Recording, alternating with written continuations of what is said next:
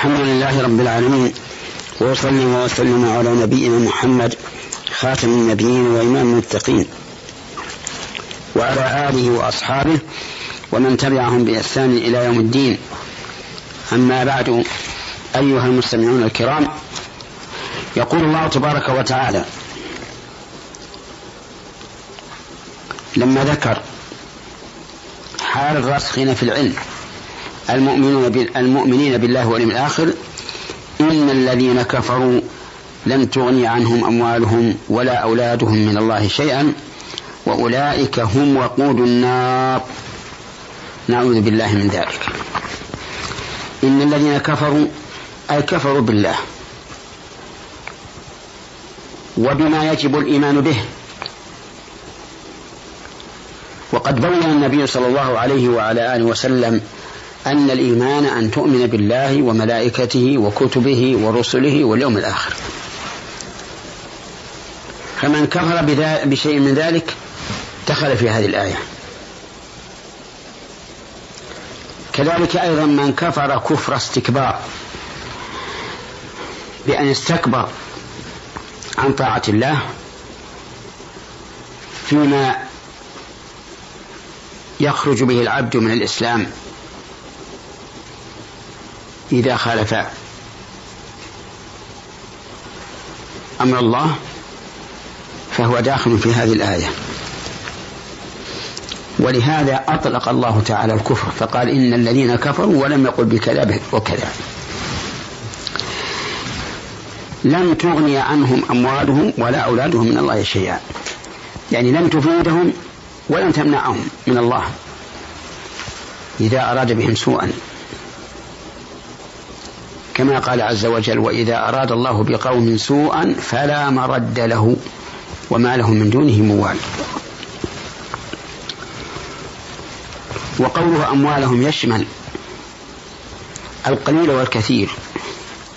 ومن أي نوع كان من ذهب أو فضة أو جواهر أو لآلي أو أواني أو أي شيء. لم يفيدهم شيئا ولن يغني عن ولن يمنع عنهم شيئا من عذاب الله إذا أراد الله ذلك.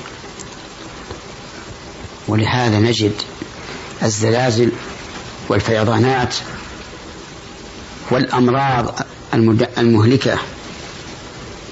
لا يمكن للغني مهما كثر ماله أن يدفعه عن نفسه إذا أرادها الله عز وجل. ولا أولادهم أيضا تغني عنه من الله شيئا. والأولاد هنا يشمل الذكر والأنثى.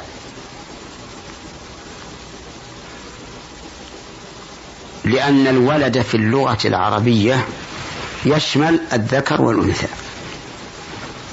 قال الله عز وجل يوصيكم الله في أولادكم للذكر مثل حظ الأنثيين. قال للذكر مثل حظ الأنثيين بعد أن ذكر أولاد. فدل ذلك على أن الأنثى تدخل في مسمى الولد. الأولاد مهما كثروا ومهما كانوا في الشجاعة والقوة والبأس فإنهم لن يغنوا والديهم شيئا من الله عز وجل. حتى لو وقفوا على بابه بالسيوف والمدافع لن يغنوا عنه, عنه من الله شيئا. وأولئك الذين كفروا هم وقود النار. وقود أي الذي توقد به النار. هم وقود النار والعياذ بالله. كما قال عز وجل يا أيها الذين آمنوا قوا أنفسكم وأهليكم نارا وقودها الناس والحجارة. وقودها الناس والحجارة. يعني أن الناس للنار مثل الحطب. النار تأكلهم وتشتعل بهم والعياذ بالله. في هذه الآية الكريمة إثبات هذا الحكم العظيم للكافرين والعياذ بالله. أنهم وقود النار. من فوائدها أن الكافر مهما قوي سلطانه وكثر ماله والمدافع عنه فإن ذلك لن يغنيه لن يغنيه من الله شيئا.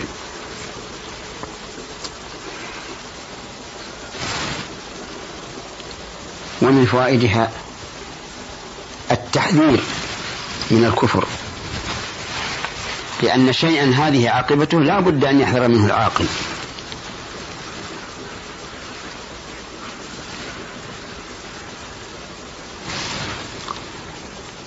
ومن فوائد الآية الكريمة أنه إذا حصل هذا للكفار فإن المؤمن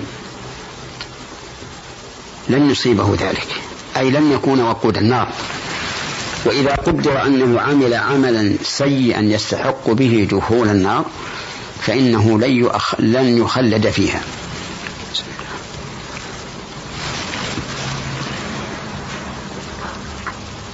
ومن فوائد الآية أن في الأموال والأولاد دفاعا عن الإنسان. بمعنى أنه يتخذ المال والولد حماية له. ولكن هل هذا يحميه من الله؟ الجواب لا. لا يحميه من الله. ومن فوائد الآية الكريمة تسلية النبي صلى الله عليه وعلى آله وسلم بأن هؤلاء الذين كفروا به هذا مصيرهم والعياذ بالله وأنهم لن يعجزوا الله. ومنها أي من فوائد الآية وأحكامها تهديد أولئك الكفار.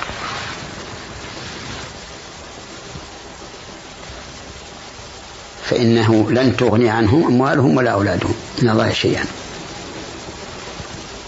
وتأمل قول الله عز وجل وأما من أوتي كتابه بشماله فيقول يا ليتني لم أوت كتابي بينما المؤمن يفرح ويقول للناس هاؤم اقرأوا كتابي. أما الكافر فيقول يا ليتني لم أوت كتابي. ولم أدري ما حسابيه. يا ليتها كانت القاضية. ما أغنى عني ماليه. هلك عني سلطانيه. اللهم أعذنا من ذلك يا رب العالمين. من فوائد الآية الكريمة إثبات النار. وهي الدار التي أعدها الله عز وجل لأعدائه. فإنها مصيرهم أبد الآبدين. لن يخرجوا منها أبدا. ولا يخفف عنهم من عذابها. وهم يصطرخون فيها. ربنا أخرجنا نعمل صالحا غير الذي كنا نعمل. فيقال لهم أولم نعمركم؟ ما يتذكر فيه من تذكر وجاءكم النذير فذوقوا فما للظالمين من نصير. يقولون يا مالك ليقضي علينا ربك. قال إنكم ماكثون. لقد جئناكم بالحق ولكن أكثركم الحق كارهون. ويقولون للملائكة ادعوا ربكم يخفف عنا يوما من العذاب. والله ما طمعوا بالخروج. ولا طمعوا بدوام التخفيف. بل قالوا يخفف عنا يوما من العذاب. ويقولون لله عز وجل ربنا أخرجنا منها فإن عدنا فإنا ظالمون. فيقول لهم اخسأوا فيها ولا تكلمون. وهذا أعظم الإذلال وأعظم الخزي والعياذ بالله. أن يقول لهم أرحم الراحمين اخسأوا فيها ولا تكلمون. لأنهم مستحقون لذلك. معاقبون بعدله فإنه عز وجل أهل العدل والإحسان. منزه عن الظلم. كما قال عز وجل إلا من تاب وآمن وعمل عملا صالحا فأولئك يدخلون الجنة ولا يظلمون شيئا. ثم قال تعالى كدأب آل فرعون والذين من قبلهم كذبوا بآياتنا فأخذهم الله بذنوبهم والله شديد العقاب. وسيأتي الكلام على هذه الآية في حلقة قادمة إن شاء الله. والسلام عليكم ورحمة الله وبركاته.